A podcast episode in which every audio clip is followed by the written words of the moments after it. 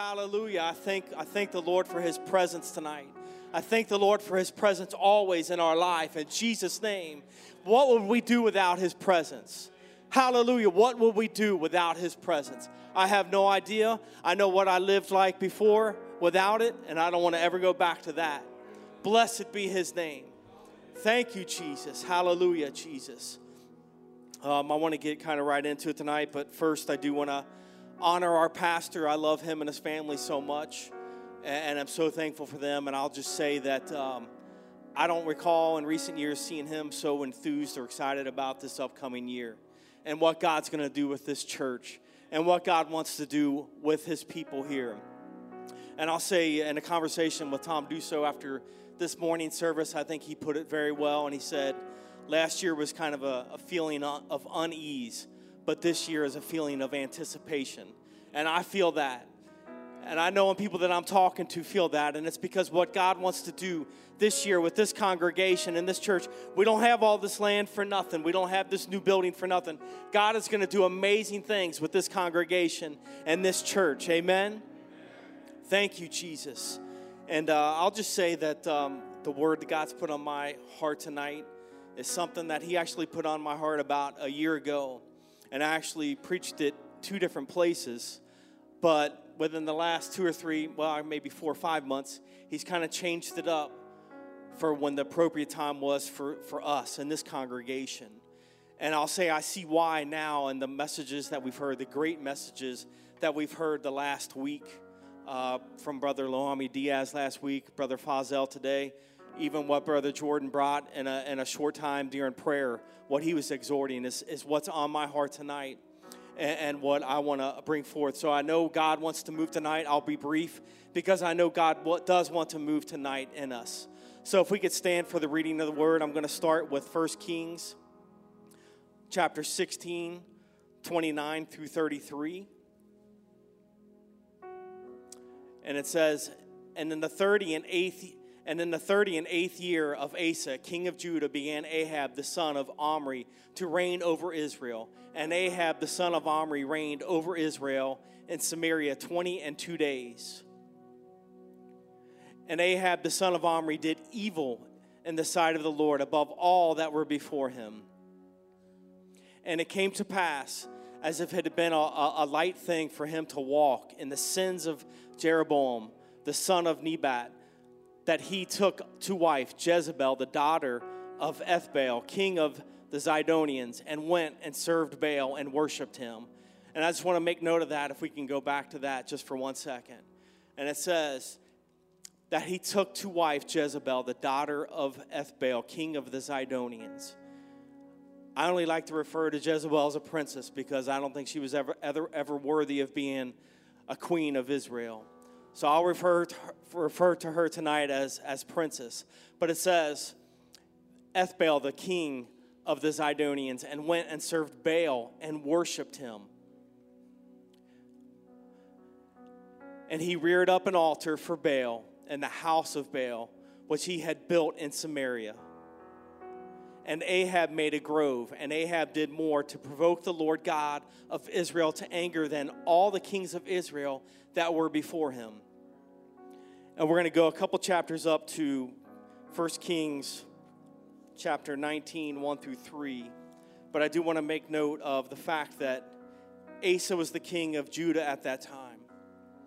Asa was trying to keep righteousness and restore righteousness in Judah while Ahab was tearing down Israel that'll be important in this message tonight. And, and in 1 Kings 19, 1 through 3, it says, And Ahab told Jezebel all that Elijah had done, and with all how he had slain all the prophets with the sword. Then Jezebel sent a messenger unto Elijah, saying, So let the gods do to me, and more also, if I make not thy life as the life of one of them by tomorrow, about this time. And when he saw that, he arose and went for his life and came to Beersheba, which belongeth to Judah, and left his servant there. And with the help of the Lord tonight, I just want to preach for a few minutes on, on the title, The Princess or the Prophet. The Princess or the Prophet, if you'll pray with me. Lord God, in Jesus' name, we seek your presence. I seek your word tonight, Lord God, to continue to speak through us, Lord God, to our culture, to our society, to our friends and families, Lord God.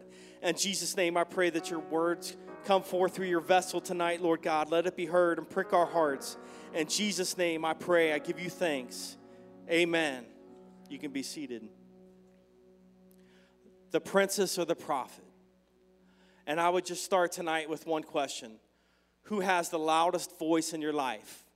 The princess with the hectic lifestyles that we live, the day to day challenges that we face, school, work, keeping up with our neighbors.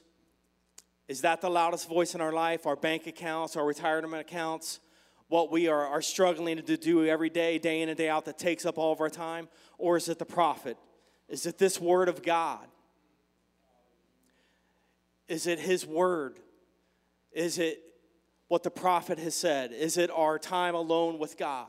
Which one of those is the loudest voice in our life? This word right here is what I want to be the loudest voice in my life. So we can take a look, look first at Jezebel, and I want to talk about her, the princess, tonight in a little bit different manner than what it's usually preached at and it's usually taught. How Jezebel took a stronghold over a person, over Ahab, which she did, but I want to talk about how the princess's stronghold has come across and taken over our culture and has taken over our culture. So, not just the person, but the lives that we live each day and the lives that we go about and, and we live for our children and for us. That's what I want to talk about what we see and how we live our day to day lives.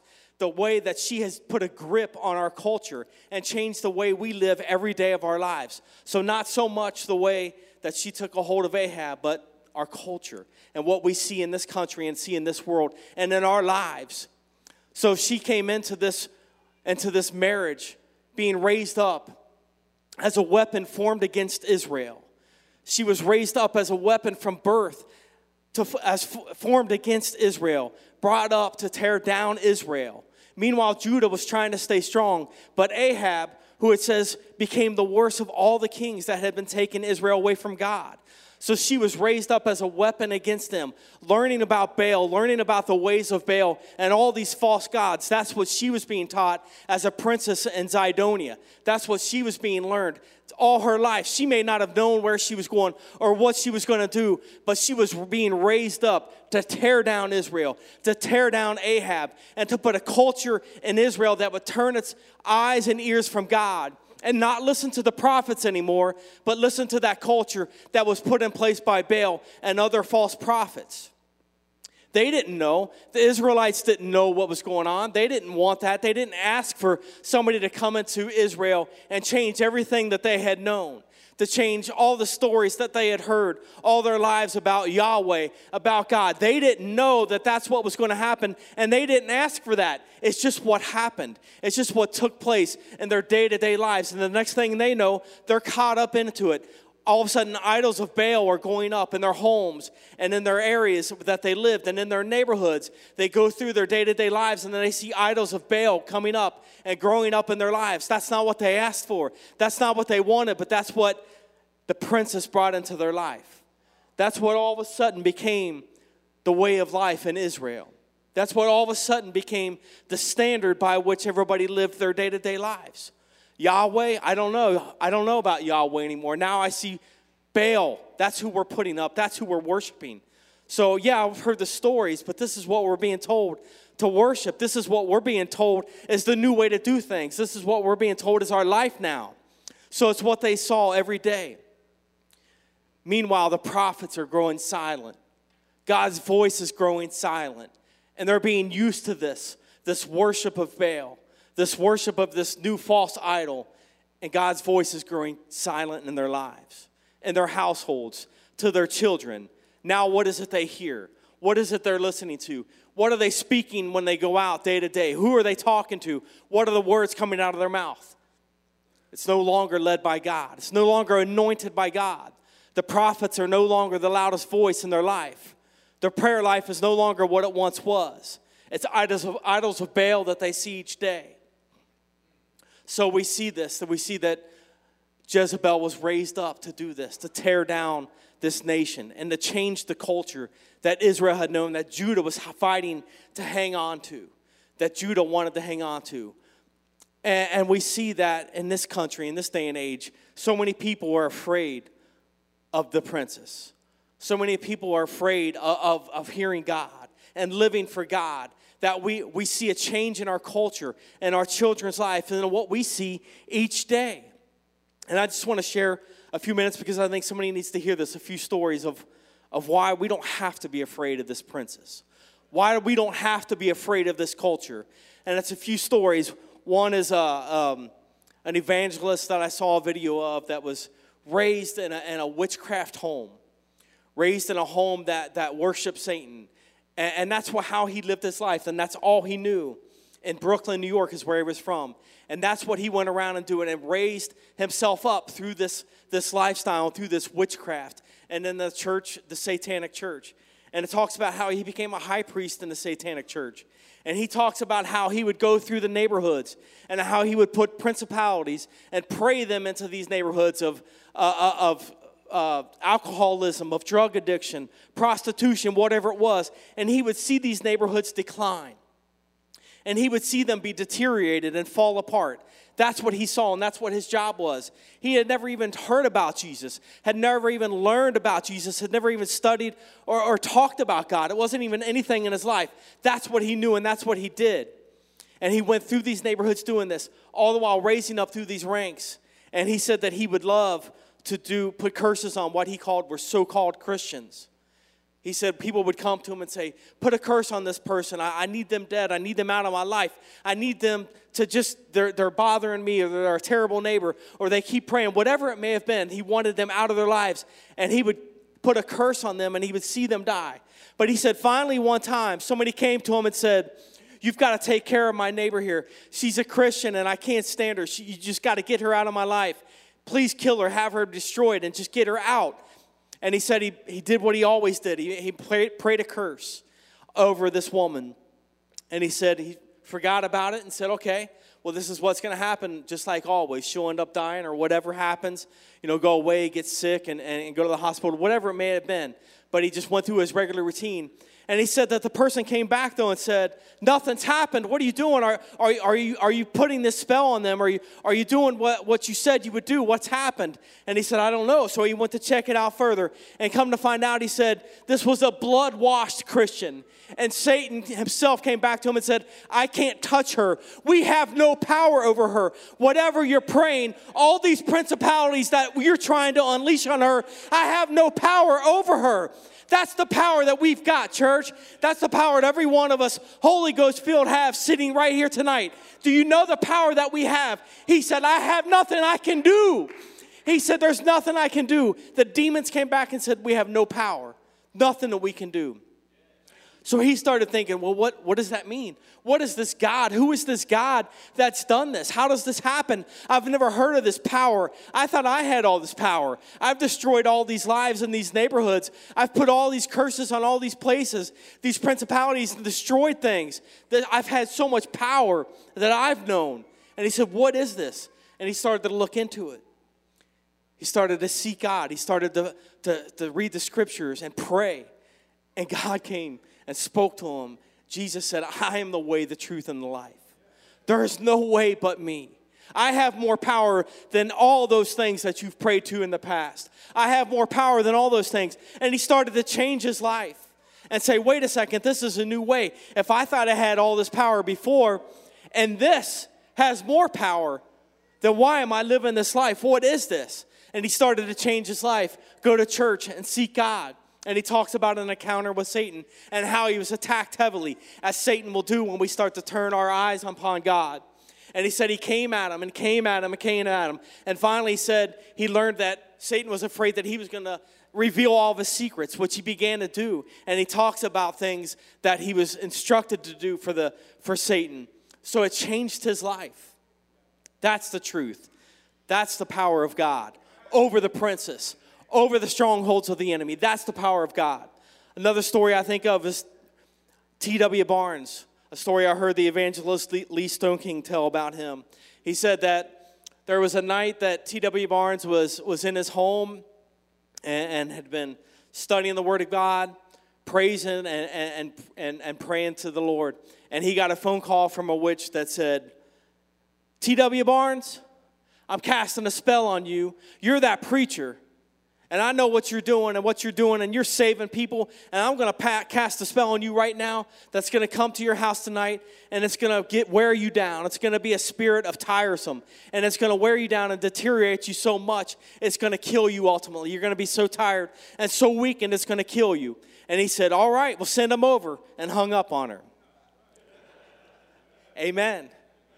So he said, About two o'clock in the morning, he woke up to a freezing cold room and said he knew what it was. And this is the power we have, church. He said, Devil, get over here.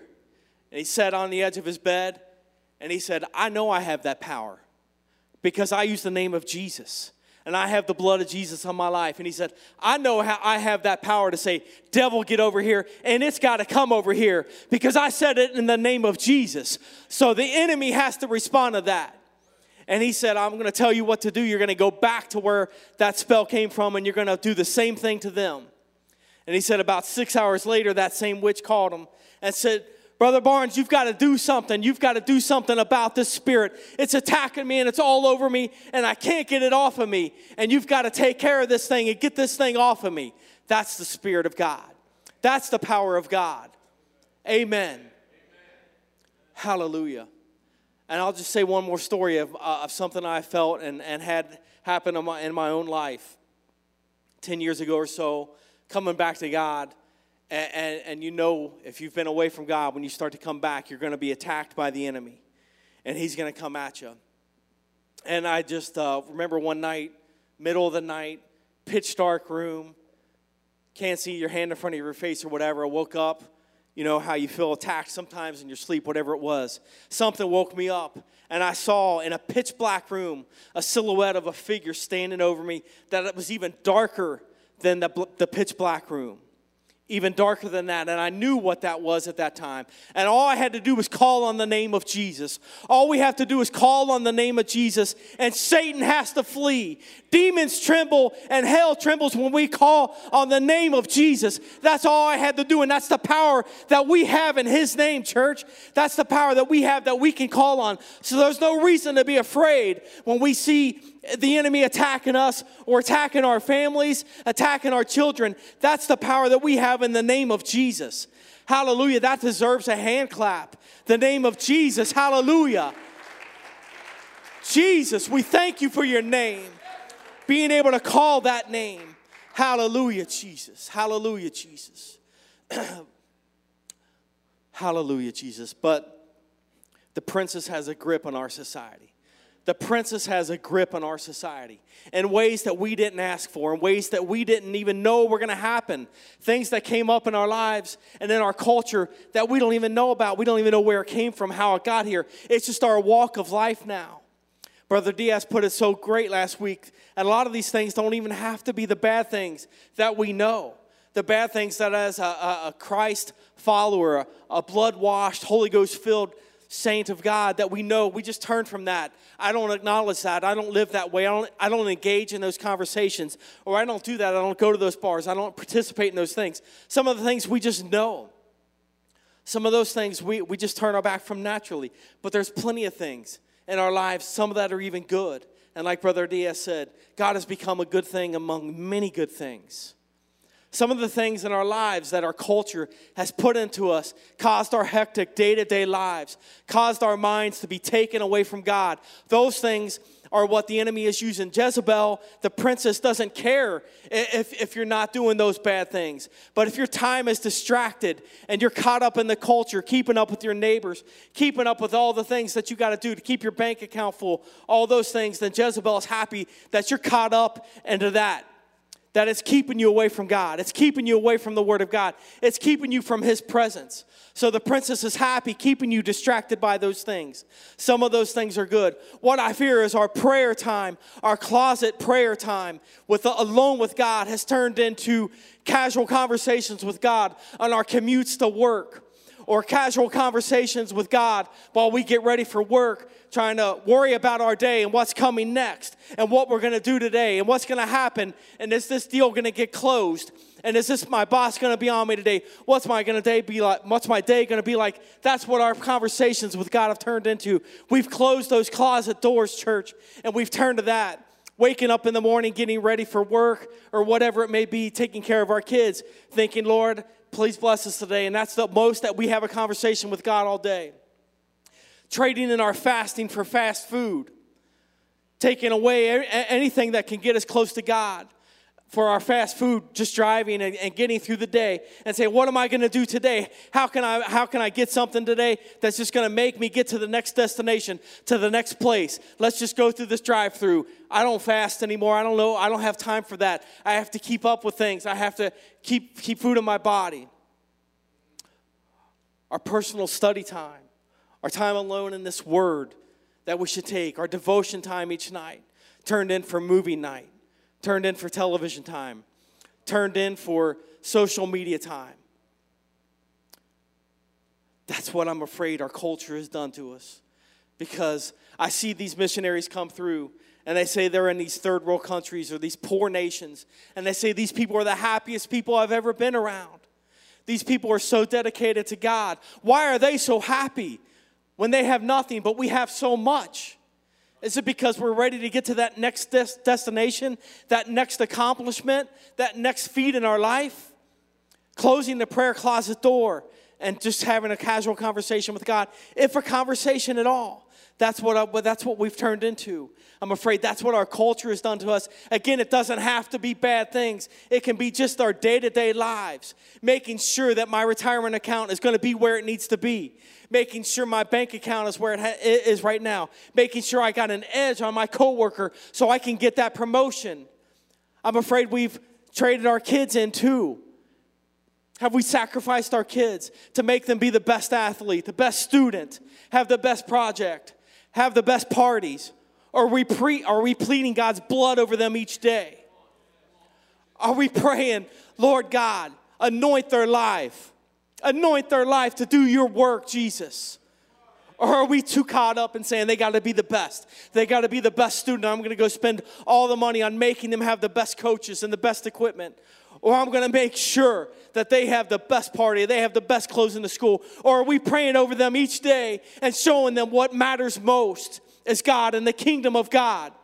Are we showing them, oh, child, here, you've got to see this way? None of that stuff matters. It's forever. It's the eternal kingdom is what matters. That's what I want to show you, child. That's what I want to show my daughter. And I want to live it at home. I can't just live it here in the church pews. I want to live it at home and them see that every day of my life. Praying, praying together, taking their hand and praying. Saying this isn't something we just do once a week or a couple times a week. This is the way we live our lives. Have we sacrificed our children to the culture of being the best? Jesus, help us. Have we, have we given up hearing the voice of God? Speaking the promises of God into our children and into our own lives? Have we given all that up for the culture, for the princess, the loudest voice in our life? Is that what we've turned to? Is that what we're listening to the most? Is that what is loudest in our life? If we go a day, church, without having some serious time of prayer or in God's presence, we've given into the princess that day. If we go a day just focused on the next thing. And I know I get it. I, I get it. Brother Brian says often, Teacher, teach thyself. And I'm saying that right now to you, church. Because trust me, ever since God put this on my heart, I've been to the altar many times about it. Because it's what we've grown into. It's not our fault. We didn't ask for this. We didn't ask to wake up each day in a competitive life, in a competitive job front. Brother Aaron and I have talked about it before, and I think Brother Aaron's mentioned it too. A few years ago in a, in a training, sales training uh, um, seminar for work, it was nothing that we hear, nothing that we see in this book, nothing that we read about in this book. Actually, they flashed on the screen multiple times. Greed is good. Greed is good. Everything was talking about just take, take, take, take, take, take. Advance yourself. Advance yourself advance yourself, do what's best for you. whatever, ha- whatever cost, advance yourself. Nothing about what's right, nothing about the kingdom of God, nothing about eternal things, nothing about the good things of God, and everybody was eating it up, ready to go out and do it. Brother Aaron and I looked at each other like, wow, is that anything like what we're supposed to be doing? Is that anything about like what we see what we hear in church when we go to church? No, it's not.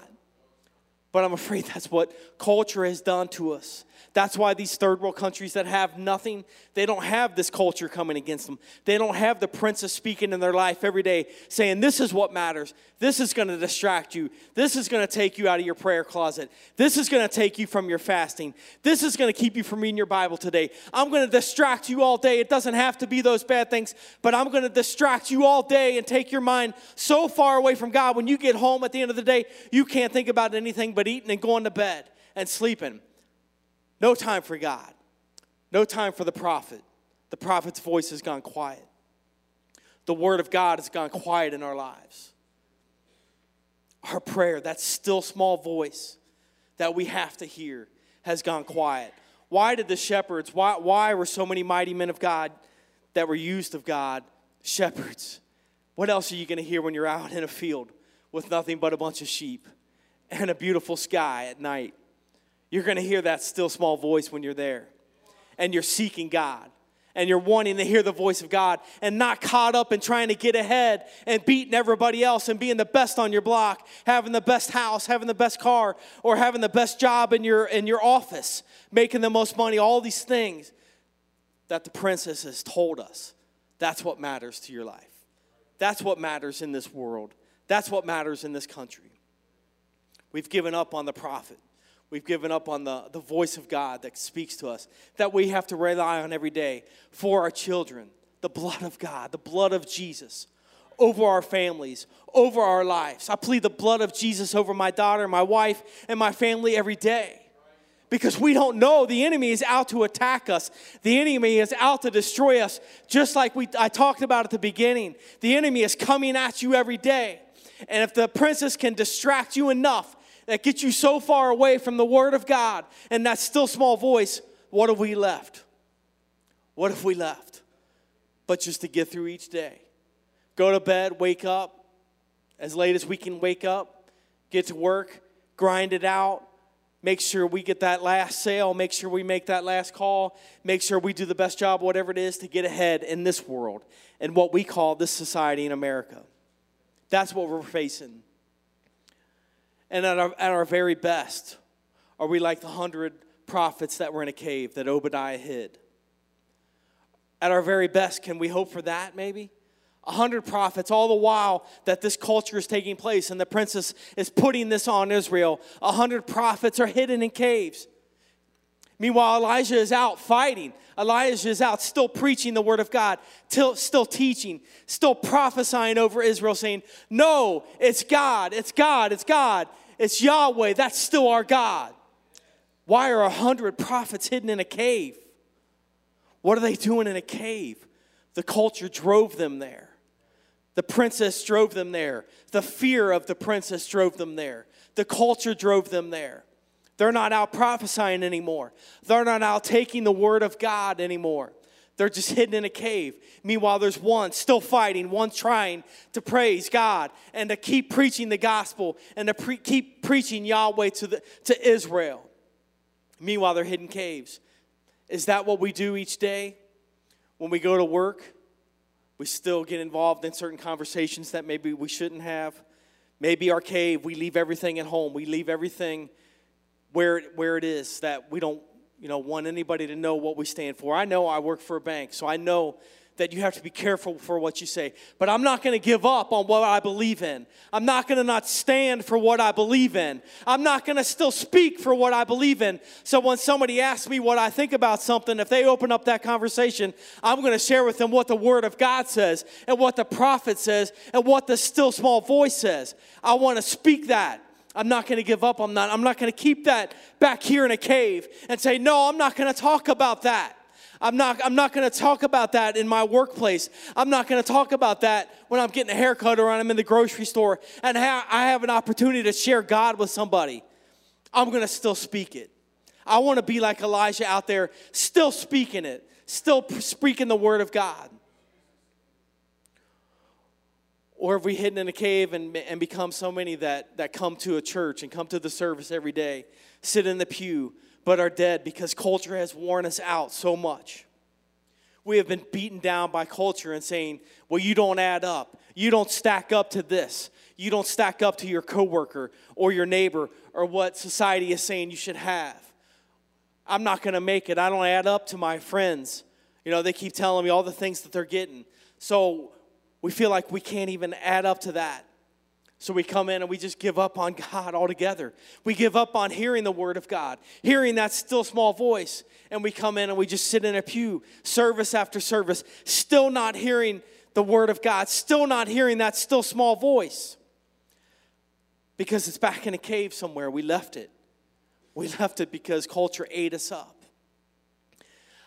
We, we want so badly to come in here on Sunday mornings and see, and see miracle signs and wonders, but it takes us 30 to 45 minutes just to get the voice of the princess out of our head because we're already thinking about lunch. We're already thinking about the game. We're already thinking about the week, and we don't even see anything happening. God's ready to move and perform these miracles every time we come in this place, but we can't get that voice of the princess out of our head. It's with us the whole way to church. We come in, we, we sit down and the, and the musicians and everything gets playing and it's wearing off little by little. But by the time it happens and the word is spoken, we're already thinking where we're going to go to lunch.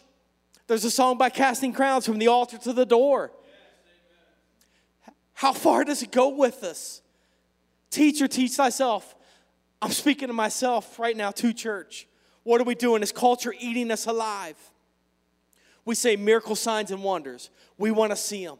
We want to see him. We pray for him. But when we come in here, we're still thinking about the princess. We're still thinking about the car we saw on the way here that I want to upgrade to, or the house that we saw on the way here that I really like that house. My house isn't good enough. My car isn't good enough. My job isn't good enough. We see the dresses or the suits that other people wearing. Well, why can't I get that? I need that. Caught up in the culture caught up in the voice of the princess, not hearing the still small voice of God saying, No, I created you. You're the way I want you to be. Don't give up on who you are. Be who you are. Be the way I created you as an individual. I have something special for you. Hallelujah. That's what I have for you. But we've hid in caves for far too long. Meanwhile, Elijah is out there fighting, fighting the princess, fighting the culture, still speaking against against the princes, still speaking against the strongholds and the principalities and the idols of Baal, still speaking against it. Meanwhile, even Elijah grows weary. If there was a, a poll taken right now of the most powerful prophets in the, in the Bible, especially the Old Testaments, I would say that uh, Elijah would get quite a few votes. He would certainly be in the Hall of Fame of prophets, a powerful man, powerful man powerful prophet, but even he grew weary. Even the culture started to wear on him to where he said, Lord God, I am but one. I am but one. I'm the only one left. And God said, No, there are 7,000 more that ha- have not bowed to Baal. That's what we have to remember. You are not alone. We're together. And those, those hundred that are stuck in the cave and dead in the pews, let's lift them up when we see them. Let's notice them in this church and in this service and say, No, God has something better for you. If you see somebody that needs prayed for, pray for them. Speak life into them. He is the way, the truth, and the life. Let's not forget who our God is, and He's mightier than Jezebel. He's mightier than the princess. The prophet's voice should be louder than the princess. Let's speak that into one another. Even if you see someone that doesn't even seem like they need it, Praise God. Let's lift one another up. We're in this together. I don't want all hundred of us to be in a cave. I want us to be out with, with Elijah fighting. I want us to be out with him fighting this princess, fighting this culture, standing together one with another, arm in arm, fighting against this culture of the princess, hearing that still small voice together. Lift one another up. Hallelujah, Jesus. And Elijah again grew weary himself so weary that as we read, it drove him, drove him away to go hide. And I find it interesting that he, he goes to Beersheba, which is in Judah, a place that God was still holding on to, a place that King Asa was still trying to serve God and still keep out those false idols in Judah. We have to have a place that we can go, a refuge away from this culture we have to have a refuge away from this culture. Even Elisha grew weary and said, I've got to go. I'm fleeing for my life. And I know there's times each day that we all get there, each week, whatever, we go through seasons when we're like, I can't handle it anymore. I've got to flee. And even Elisha said, Just take my life, Lord. I can't handle it anymore. I know we all get there sometimes, but we have to have a refuge that we can go to. And that's a prayer closet that we can go to and we can seek God and hear that still small voice and say, No, I'm not gonna give in. I'm not gonna die. I'm not gonna die and lay here today and say, That's it, I'm done, I'm over, when God has something else for us to do when God has more for our life, when God has more for this church, when God has more for our youth, when God has more for our elders, when God has more for each one of us. Hallelujah. He has more, church. He has more for each one of us. We can't let the culture eat us up. We can't let it take us to a place where we're going to say, that's it. I, I, I'm over. I'm hanging it up. Just take my life, Lord, because I can't handle it. That's not, that's not what we can do anymore. That's not what God has for us. Fight against this princess, fight against this culture, fight against this day to day grind, and understand I've got to hear that still small voice in my life. I've got to hear it. It's the only way. It's the only way that I'm going to get through this day to day life. It's the only way I'm going to hear, Well done, thou good and faithful servant. It's the only way I'm going to lift my brother up. It's the only way I'm going to come and take those hundred out of the cave and say, No, don't be hidden in there. There's more out here. We have to fight together and come against this attack that the people of God are facing. Israel needs us, the church needs us. Hallelujah, Jesus. Hallelujah, Lord Jesus. And I do just want to end on, on, on what God, what God sees as what he thinks of Jezebel and the princess. If you could pull up those last scriptures, this is what God says about the princess. And it's 2 Kings 9 and 30. And when Jehu was come to Jezreel, Jezebel heard of it, and she painted her face and tired her head and looked out at a window. And as Jehu entered in at the gate, she said unto Had Zimri, Peace, who slew his master. And he lifted up his face to the window and said, Who is on my side? Who? And there looked out to him two or three eunuchs. And he said, Throw her down.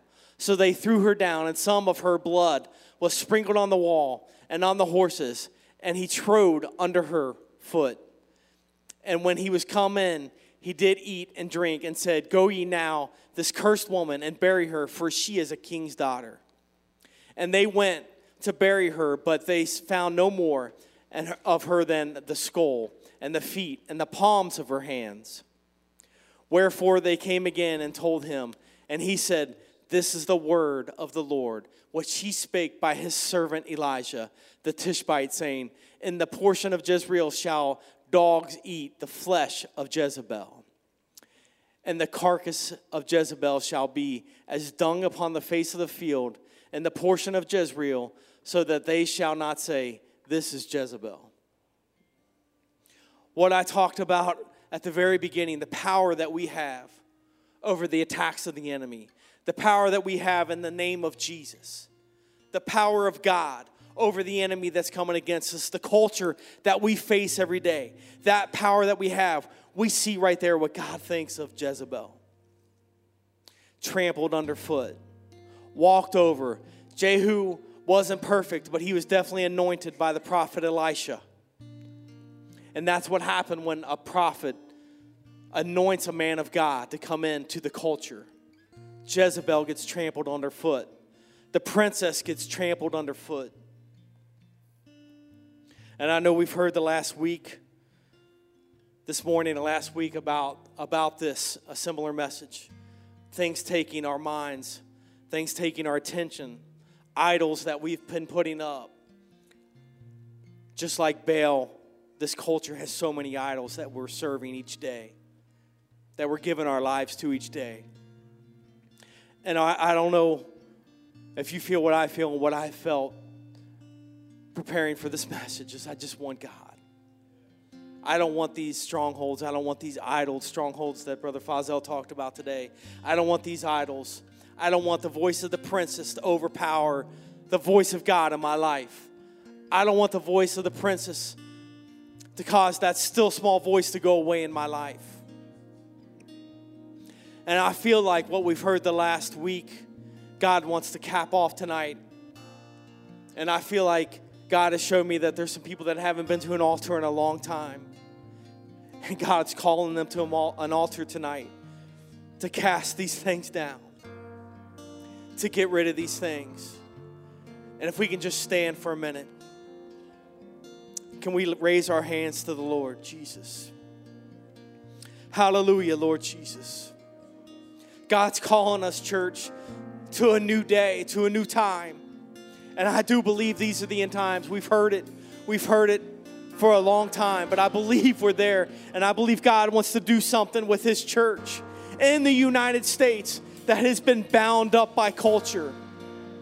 And a culture that has taken us away from God that we don't see the miracle signs and wonders that we come to each Sunday morning saying we want to see, but not understanding why we don't see it. Meanwhile, we're not prayed up when we come in. We're not in prayer before we drive to church. We're not in prayer each day.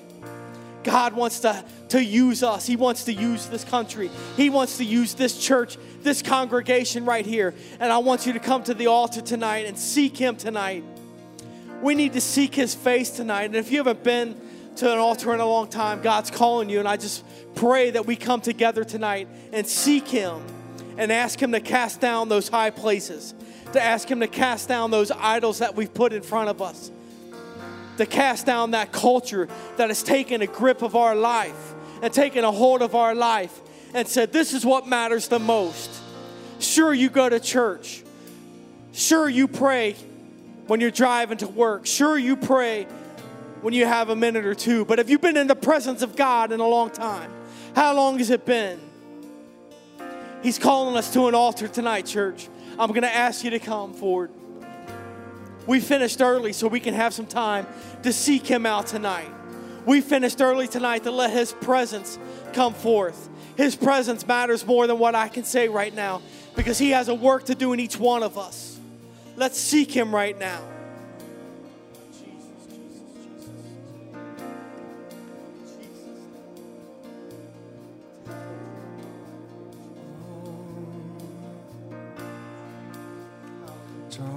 Close to you.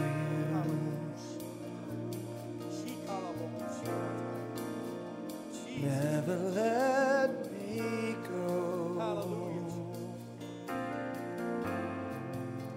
I lay it all down again to hear you say.